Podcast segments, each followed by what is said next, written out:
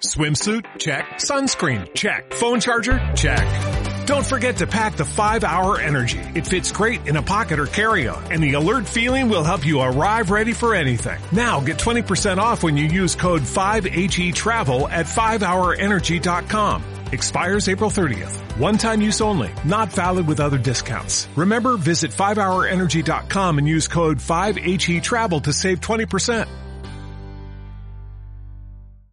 Bienvenidos a Esperanza Argentina, Embajada de Paz, distinción otorgada por la Fundación Mil Milenios de Paz y Fundación PEA, asociadas a la UNESCO.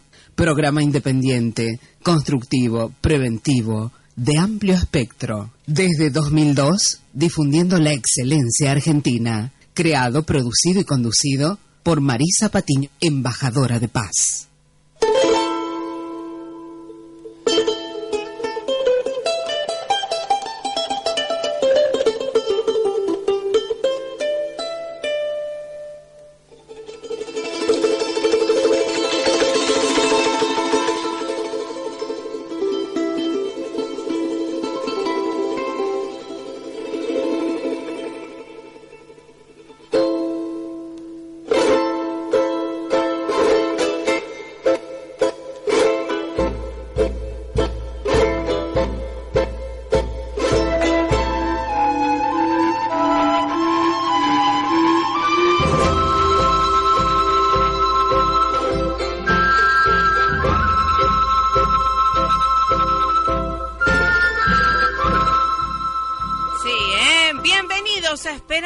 Esperanza Global, ¿eh? ¿eh? tu programa radial saludable, Embajada de Paz de la UNESCO. Lo saluda Marisa Patiño, directora y productora de Esperanza Argentina, embajadora de paz al servicio suyo, ¿eh? de la humanidad, eh, trayéndoles temas que hacen justamente a la construcción del bienestar integral de la humanidad desde las ciencias, ¿eh? desde la cultura, la educación, la espiritualidad práctica junto a nuestros expertos ¿eh? y expertas eh, reconocidas a nivel nacional e internacional y que somos un programa independiente, una célula que venimos y vamos a todo el mundo independientemente, pero compartiendo con ustedes las mejores de las ondas. Y justamente esto de rescatar la esperanza, estamos izando esa bandera de la esperanza y de la paz en acción en cada uno de nuestros corazones y tratando de convidar a todo el mundo ¿eh? que sí se sume a que puede ser constructor de paz en cada uno de los lugares, ahí es donde usted esté. ¿eh? Gracias a todos los que están sintonizando aquí ahora, la 99.3 eh, y quédese todo el día, eh, porque tienen buenas ondas, buenas noticias y con la mejor gana de construir también.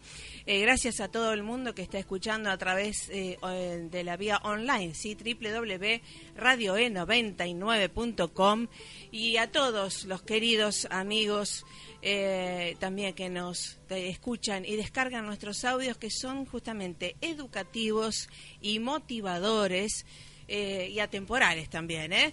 en este aquí ahora, eh, que se pueden conectar en la www.esperanzaargentina.com.ar nuestra página eh, oficial web, en donde tienen dos botoncitos de podcast, en donde van a poder escuchar y descargar nuestros audios eh, en cualquier lugar del universo donde estén. ¿eh? Así que bueno, esa es la propuesta. Recuerden que nuestra página web es Embajada de Paz también y obviamente tenemos los principios, los pilares que desde el 2002 he creado este programa, que justamente aboga por la excelencia, eh, aboga por también la esperanza y la paz en acción que la hacemos todos, ¿eh? Y si tenemos el poder de la evidencia eh, científico, de la educación, mucho mejor. Bueno, eh, también quiero agradecer a ONU Rosario, que nos eh, invita siempre a, brindar nuestros seminarios. Eh, quiero agradecer a todas las emisoras en donde hemos estado desde que nació mi programa allá en Rosario y también en el 2002 y también en donde hemos pasado, ¿eh? Y en donde estamos y en donde estaremos. A todos los operadores y en este aquí ahora, a nuestro operador, un lujo, ¿eh? Luisito Fonticelli, pastor también y que brindando lo mejor y leyendo nuestra hoja de ruta para que usted también disfrute. Escucharán esta música, sí, del altiplano. Estamos eh, por cruzar los Andes. Dentro de un ratito nos vamos a Chile. Sí, vamos a estar con una de nuestras queridas, eh, eh, protagonistas del segundo Congreso Internacional de Convivencia Escolar y Comunitaria. Eh. Una santafesina eh, de San Guillermo que, bueno, obviamente la educación es poder y justamente esto de la amplitud que uno tiene en el corazón, ¿no? Cuando tiene educación integral, ¿sí? Eh, después de su profesorado de historia, hizo magíster eh, en administración de la UCA, en CEPAL, eh, este, en la UCA en Chile, así que hace mucho tiempo que está allá representando y realmente es una de las protagonistas de este acercamiento de Naciones Unidas en Cuba, ¿sí? De ILPES, eh, Instituto Latinoamericano del Caribe y de la Planificación Económica y Social, ILPES, de la CEPAL, eh, de la Comisión Económica para América Latina y el Caribe de las Naciones Unidas. Eh.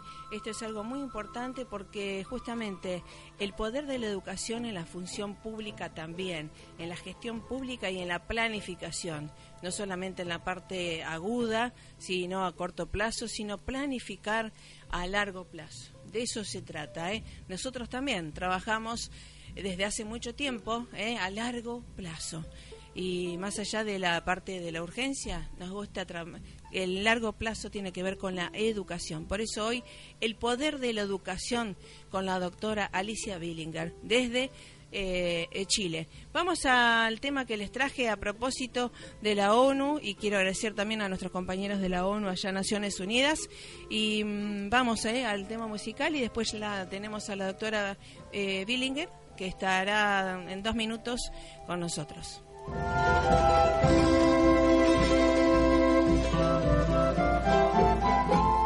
Expertos gubernamentales y de los sectores público y privado de la región asistirán al Foro Latinoamericano y del Caribe del Carbono, que tendrá lugar del 9 al 11 de septiembre en Santiago de Chile.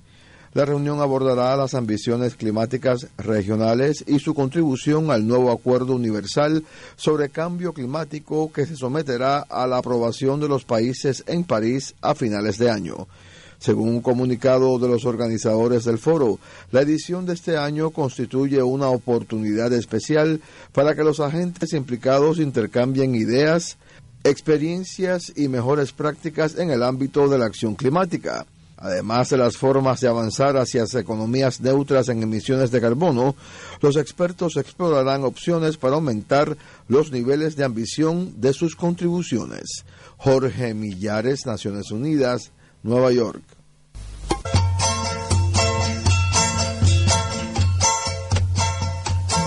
Gracias a la vida que me ha dado tanto, me dio dos luceros que cuando los abro, perfecto distingo lo negro del blanco en el alto cielo su fondo estrellado, en las multitudes el hombre que yo amo. Gracias a la vida que me ha dado tanto,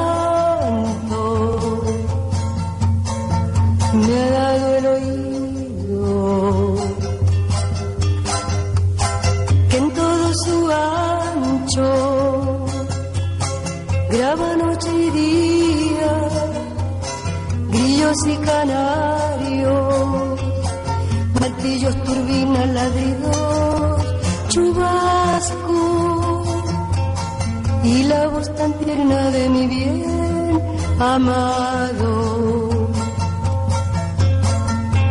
Gracias a la vida que me ha dado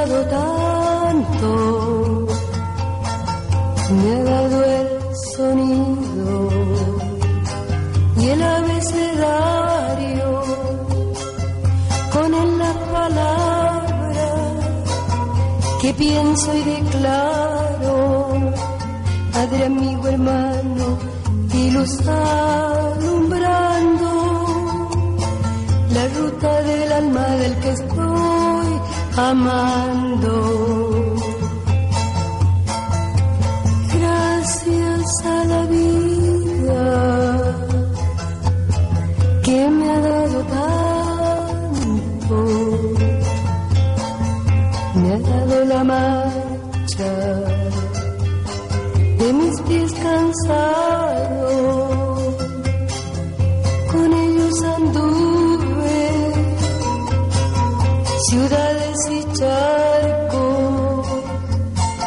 playas y desierto, montañas y llano. Y la casa tuya, tu calle y tu patio.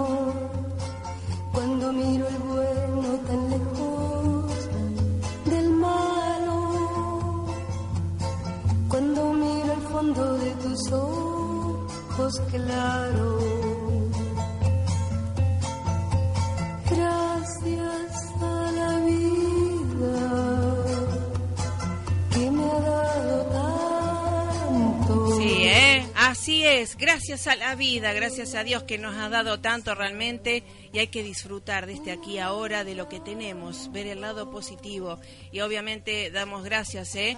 también de la conexión que tenemos con todo el mundo desde que hemos iniciado este programa allá en Rosario y ahora con una santafesina haciendo de las suyas en Chile, en la CEPAL, en Ilpes, haciendo comunidad y comunión con Cuba. ¿Cómo te va, doctora Alicia Billiger? ¿Cómo estás? Muy, bien, gracias a Dios, muy bien, muy contenta y agradecida, ¿verdad?, que estés con nosotros desde Muchas Chile. Gracias. Y muy lindo el tema que acabo de escuchar. Y bueno, la Violeta Parra y gracias a la vida, creo que gracias a la vida es universal y Violeta Parra Chile, ¿no? Sí, claro. Es, un es realmente un himno universal el- la canción esa. Tal cual, tal cual. Sí, sí. Así que bien, te quiero agradecer, felicitar, aplaudir, me pongo de pie porque sos santafesina, eh, eh, una, un hombrillo, eh, una joya de Santa Fe en el mundo y ahora en Chile. Contanos cómo, cómo fue tu infancia allá en Santa Fe, Alicia. Muy preciosa porque yo viví, nací en un pueblo que se llama San Guillermo, que es un pueblo de la cuenca lechera, entonces en, en- en medio de las calles de tierra, en bicicleta todo el día, jugando abajo de los ombú, o sea, esa fue mi infancia con una mamá un poco aprensiva, pero igual me escapaba, entonces fue una infancia muy linda, muy muy tierna, muy muy limpia, muy libre, ¿no? Entonces, una infancia que te que realmente te construye como ser humano, así que tengo los mejores recuerdos y, y suelo ir habitualmente allá, ya no a Santa Fe porque mi madre y mi padre no están, sino a la provincia de Córdoba donde están mis hermanas, así que una o dos veces al año me pego una vueltita por allá. Está muy bien. Y ahora ya estás próxima a arribar también para participar del segundo Congreso Internacional de Convivencia Escolar y Comunitaria, que realmente aplaudimos a Fundación Fe País por esta, eh, por esta iniciativa, ¿no? Sí, claro, una- eh, eh, realmente el nombre del Congreso ya es convocante, ¿no? ¿Cómo? Que el, el nombre del Congreso Tal ya cual. es convocante, porque a- hacer un Congreso Internacional de Convivencia, ya, bueno, el, el nombre lo dice todo, Marisa, ¿no? Eh, Me, me llamó mucho la atención el nombre, me encantó. Es que eh, en los embajadores de paz creemos en eso, trabajamos y compartimos, ¿verdad? Para invitar a los demás a que se sumen, ¿no? Claro, claro, es un tema que cada vez eh, eh, eh, tiene más prensa, pero además cada vez más adeptos, porque porque es, el tema de la convivencia es un tema que nos, nos, nos atraviesa a todos. Y, y- y yo recién venía en el auto pensando, mientras venía para la comunicación, eh, por ejemplo, con la muerte de esa periodista ayer en plena en plena acción, yo decía, ¿cuánto nos falta a los seres humanos aprender a vivir como viven los animales realmente, ¿no? Es Sí, decir, sí, sí. respetando a los demás, eh, contando hasta 20, hasta 30 si es necesario, un ejercicio de todos los días realmente. Sí, sí, eh, por eso date cuenta, y creo que viste el, el liderazgo de Jorge Bergoglio, el Papa Francisco, claro, eh, lo que se necesita, ¿no es cierto? Esto que faltan líderes, me parece, en este caso, ¿verdad? ¿Mm? Exactamente, faltan líderes y lideresas eh, en todo el mundo. Nosotros justamente en CEPAL estamos haciendo una vez al año un curso de liderazgo público para el desarrollo, justamente para tratar de, claro, es un impacto mínimo porque es un curso por año y, y vienen 30 personas De, de distintos países, pero va sumando, porque nos damos cuenta de que todos hablamos de los cambios institucionales, pero uno dice, claro, pero los cambios institucionales, ¿quiénes forman las instituciones? La gente, las personas. Entonces lo que necesitamos son cambios en las prácticas sociales para que cambien las instituciones. O sea, necesitamos líderes, pero claro, no solo los grandes líderes, o sea, como como el Papa, como Gandhi, como Martin Luther King, que es interesante, o sea, son un camino importante. Necesitamos líderes y lideresas en todas las escalas territoriales, en, el más mínimo punto donde estemos, como decía la Madre Teresa Calcuta, allí donde Dios me pone, allí tengo que florecer. Esa es un poco la idea, ¿no es cierto?, que, que, que tratemos de copiar donde estamos lo mejor de cada líder o lideresa que tenemos en el mundo, como por ejemplo la figura del Papa, ¿no? Claro, sí, y justamente esto nosotros creemos primero en el liderazgo personal para después expandirlo al liderazgo familiar, empresarial y o nacional, ¿no? Claro, claro, sí. Los cambios empiezan por casa, siempre digo yo. O sea, uno tiene que, que si uno uno no puede hablar de lo universal, del universo, si no empieza por el que tiene al lado para, para el, buen trato, el diálogo, un tema que, que, que no, no supone plata, supone tiempo, ¿me entiendes? Y crear el tiempo para todo, para, para, para ese diálogo que es tan necesario con los hijos, con los amigos, con, con, con, con gente, o como en el caso este, ¿no es cierto?, de poder hacerme un rato eh, antes de mi jornada laboral para poder conversar con vos. También yo creo que es importante, o sea, darnos los espacios. Sí, y gracias, sí, gracias por el tiempo porque sabemos que está súper ocupada y con un cargo tan importante. Y justamente nombré en este caso a la entrevista el poder de la educación y sobre todo en la mujer. Qué interesante, ¿no? ¿Cómo lo viviste eh, tu empoderamiento desde Santa Fe hacia ahora Chile y hacia ahora, además de la CEPAL, este vínculo, que esta misión, ¿no? Tan importante de Cuba y Estados Unidos. Mira, la, el tema, eh, eh, como yo me crié, te decía, en un pueblo que, imagínate que San Guillermo tiene, no sé ahora, pero tenía 6.000 habitantes cuando yo vivía allá, en, la, década de 60, ¿no? Entonces, uno, uno dice, yo me crié en una familia muy tradicional, en donde mi mamá obviamente trabajaba en la casa y mi papá trabajaba afuera para poder proveer. Es una familia muy tradicional en donde lo, lo, las divisiones, digamos, de trabajo estaban muy marcadas. Mi mamá reproducía, o sea, nos, nos crió y mi papá era el que traía el dinero. Entonces, claro, cuando yo empecé a, salir al mundo, por decirte así, y me empecé a dar cuenta que el papel de la mujer hoy era otro, no me fue fácil porque yo no reproducía el, modelo familiar. claro, claro.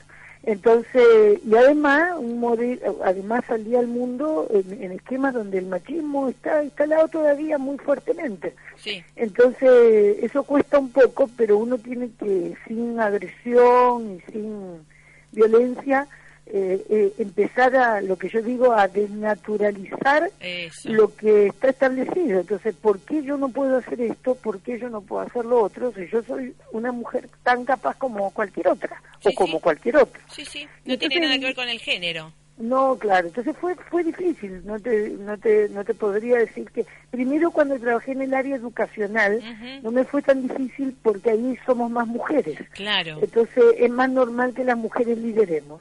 Cuando uno entra a organismos internacionales o, o algo los gobiernos, a veces ahí la cosa es distinta, o sea, ah. son más los hombres los que están en cargos públicos que las mujeres. Sí, sí. Ahí me di cuenta de, de eso que le decían el machismo, yo no me había dado cuenta.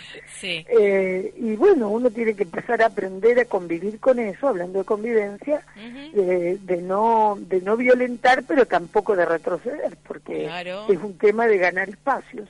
Entonces te diría que hoy estoy absolutamente empoderada y, con alegría, no no con resentimiento, sino no, marcando, ¿no es cierto?, que el territorio es de todo y que y que acá todos podemos jugar de la misma forma, aunque obviamente las mujeres seguimos, porque no hay que Sí. ser eh, ciego, Sí. eh, eh, atra- eh, como, como largando la, par- la carrera, mm, eh, digamos, después, ¿no? Sí. Y sobre todo en el tema de las políticas de cuidado, eh, que algo que cada vez va a ser más, vas a escuchar más en los discursos públicos, o sea, Sí, sí. y- pero que, que hay que hacer, ¿no? O sea, la política de cuidado, o sea, quién cuida a los hijos, quién cuida a un madre, un padre frus- quién cuida a un discapacitado, y en general es la mujer, entonces eso le recorta a la mujer muchas más posibilidades que a los hombres, pero por ahí vamos, vamos, vamos luchando en torno a eso. Sí, me encanta porque eh, el Día de la Mujer o, o cercanos al Día de la Mujer estuvo Ban Ki-moon también allá con Bachelet y me imagino que habrás estado en la reunión esta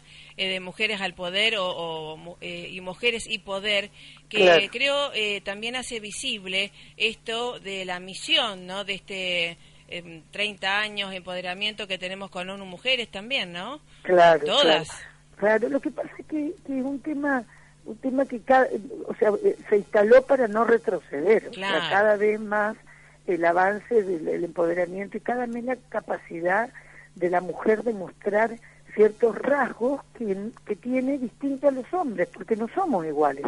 O sea, nosotros tenemos una, eh, lo que le llamamos la intuición femenina, eh, la, la, la, la historia nuestra de, de reproducción, de parir hijos, de acoger hijos, de- tiene una mirada del mundo diferente a la que tiene el hombre y no está ni mal ni bien, es distinta. Y eso nos puede hacer diferencia liderando, liderando eh, digamos, procesos. El problema es cuando las mujeres queremos reproducir las actitudes Sí, de los eh, masculinas Sí. para gobernar. Eso es Ah, complicado. eh, sí, bueno, ahí está, justamente, con claro. las chicas de ONU Panamá también, y siempre decimos, ¿no? Algo de efectividad. Esto no se trata de competir, sino de compartir Claro, lugares claro, y puestos. ¿no es cierto? O misiones, en este caso. Contanos vos cómo lo ves eh, y cuánto hace que estás ahí trabajando en Chile y en la CEPAL y demás.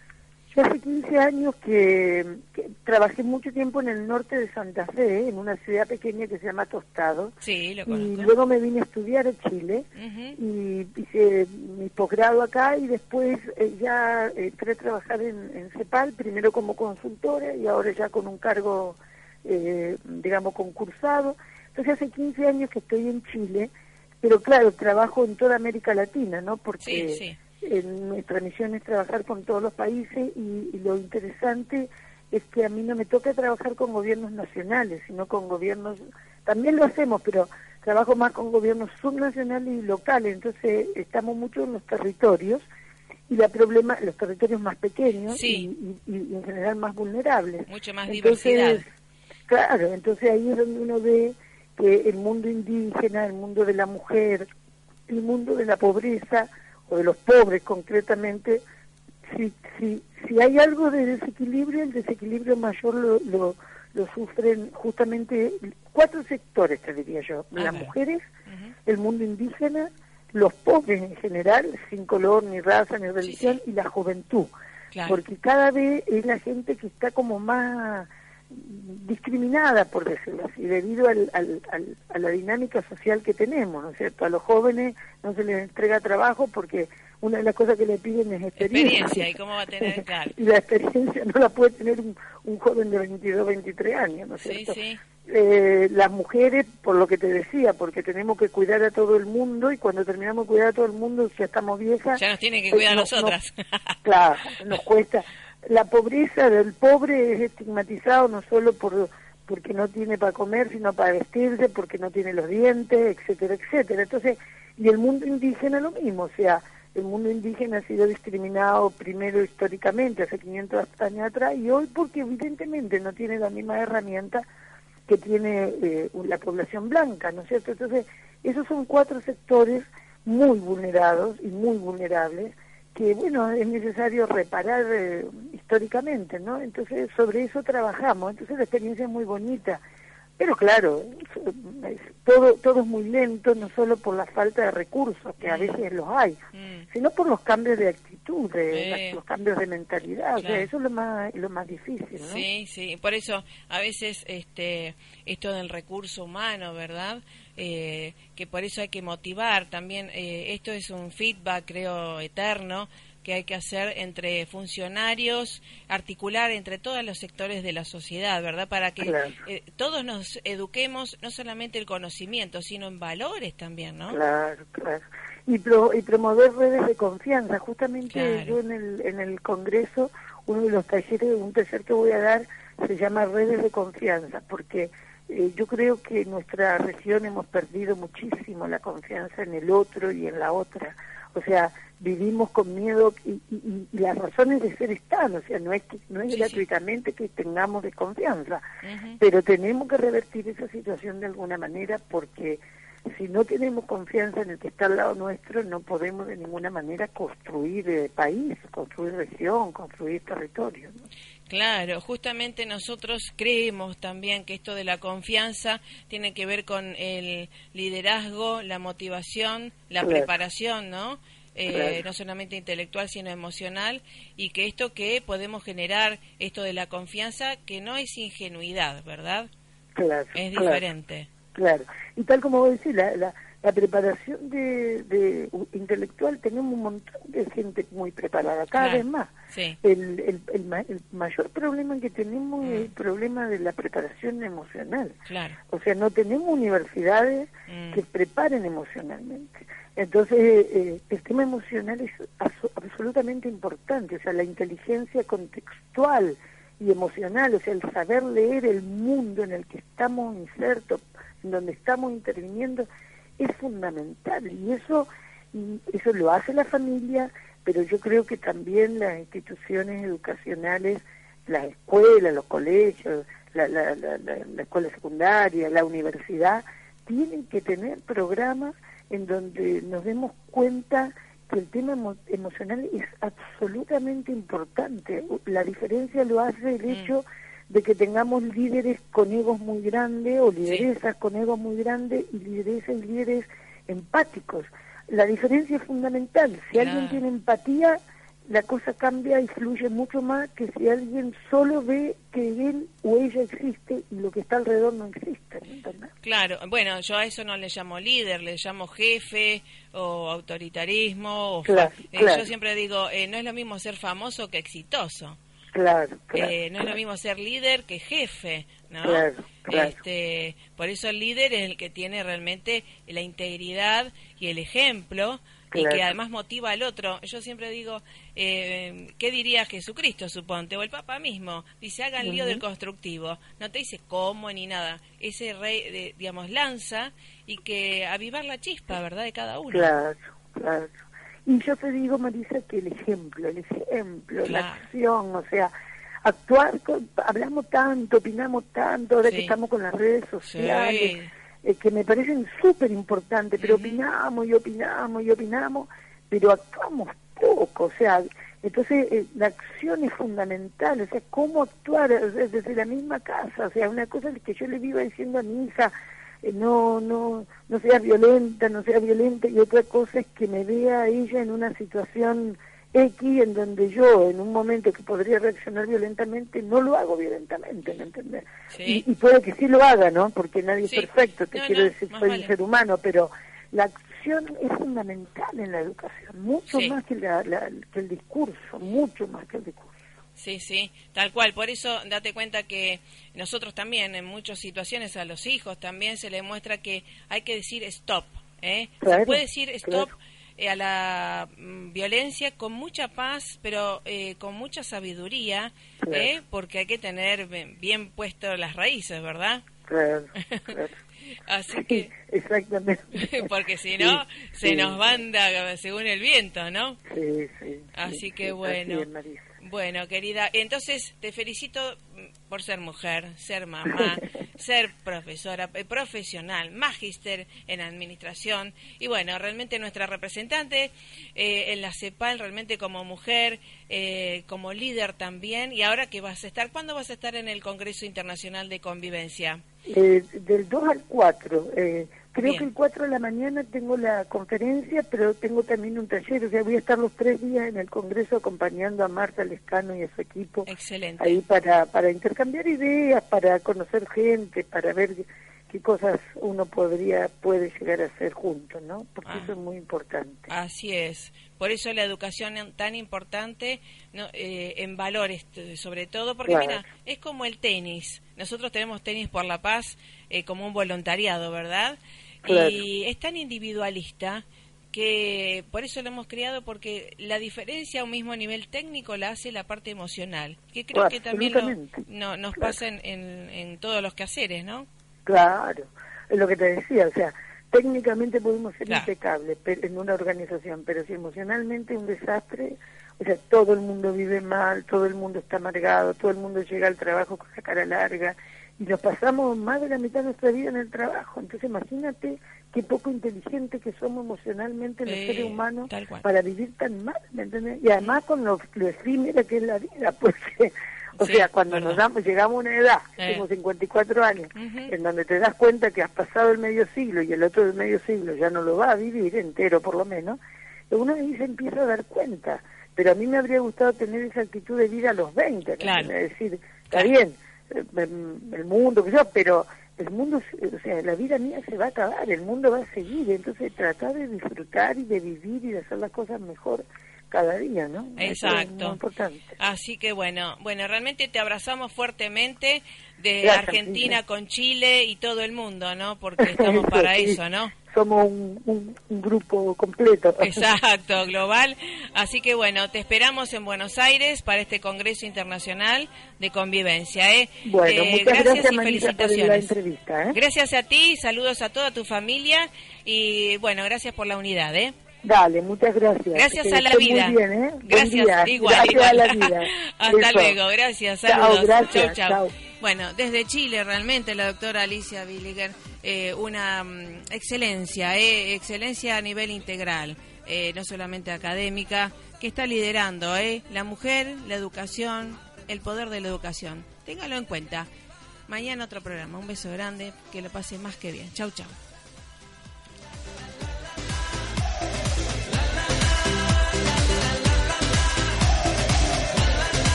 Perdido y no sepas dónde vas, recuerda de dónde vienes y qué bien te sentirás. Siempre que llueve escampa son consejos de mamá y con la bendición de tus ancestros llegarás.